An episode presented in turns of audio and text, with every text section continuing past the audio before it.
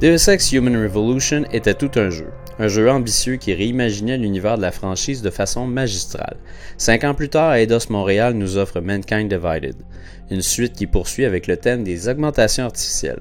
On incarne toujours Adam Jensen, cette fois-ci deux ans après les événements de Human Revolution, soit en 2029. Les humains augmentés étaient devenus violents et incontrôlables. On découvre qu'ils ont été contrôlés par les Illuminati. Jensen travaille avec Interpol pour capturer un groupe de terroristes d'humains augmentés.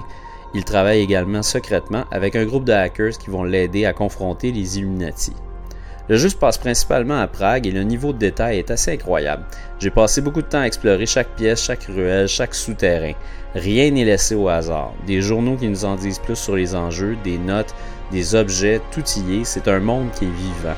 La police est partout, on se sent observé sans arrêt et Jensen n'a pas tous les accès.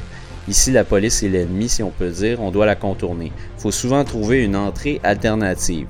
Euh, des combinaisons de piratage qui font leur grand retour, évidemment, puis des passages étroits dans lesquels on va se retrouver assez souvent.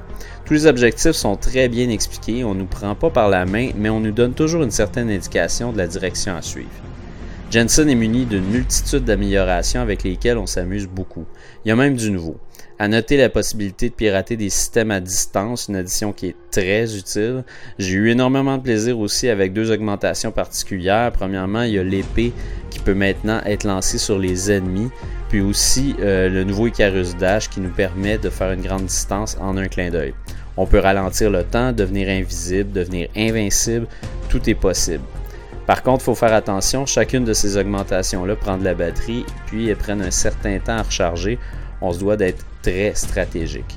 Il y a aussi le Icarus, il y a comme un plongeon Icarus aussi avec lequel j'ai eu énormément de plaisir. On se sent vraiment badass, on se sent vraiment fort. Euh, Mankind Divided nous donne énormément de latitude, tant au niveau euh, équipement qu'au niveau gameplay. On peut ajouter nos armes, changer le type de balle, ajouter des éléments comme une lunette pour zoomer, des trucs comme ça. On ajuste notre fusil comme on veut. Ces armes-là sont trouvables sur les ennemis ou achetables chez un marchand très louche. Bref, on peut aussi décider de faire nos missions de façon pacifique ou létale. Euh, le développeur a même dit exactement, c'est possible de faire tout le jeu sans tuer personne. J'ai pas réussi pour ma part. Mais pour ma part, j'ai préféré l'approche furtive. Euh, essayer de pas se faire voir, c'est très excitant. Puis, avec le système de couverture à la troisième personne, on peut choisir stratégiquement où on va aller par la suite. On revient au mode à la première personne pour la majorité de l'action. Les contrôles sont excellents. On nous donne toujours le, choix. On nous donne même le choix de les changer au début du jeu.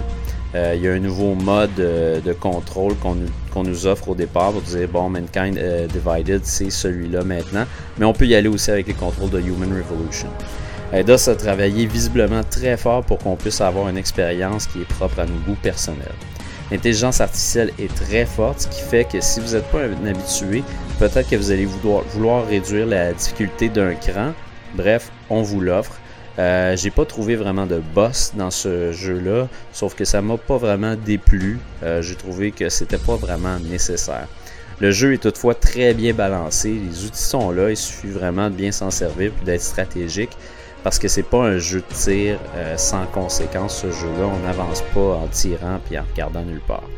Parlant de conséquences, il y a beaucoup de dialogues dans Mankind Divided, parfois trop peut-être. On peut se perdre dans le narratif puis les quêtes secondaires.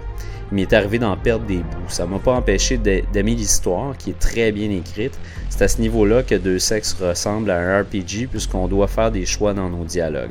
Ils vont changer le cours de l'histoire. À qui on fait confiance? C'est à vous de choisir. À noter que la distribution qui fait les voix, autant en français qu'en anglais, est impeccable. Hollywood, Deus Ex Movie, Make It Happen. Aussi inclus le mode Breach qui semble être un jeu complètement différent. Euh, c'est en fait une version améliorée des fameuses VR Missions de Metal Gear Solid. En fait, ça ressemble. C'est un mode arcade de Deus Ex. Euh, donc, c'est un mode arcade de l'expérience Deus Ex dans laquelle on incarne un hacker qui va pirater des systèmes à l'aide de la réalité virtuelle. C'est un mode qui est intéressant, c'est vraiment une belle addition d'avoir mis ça dans le package.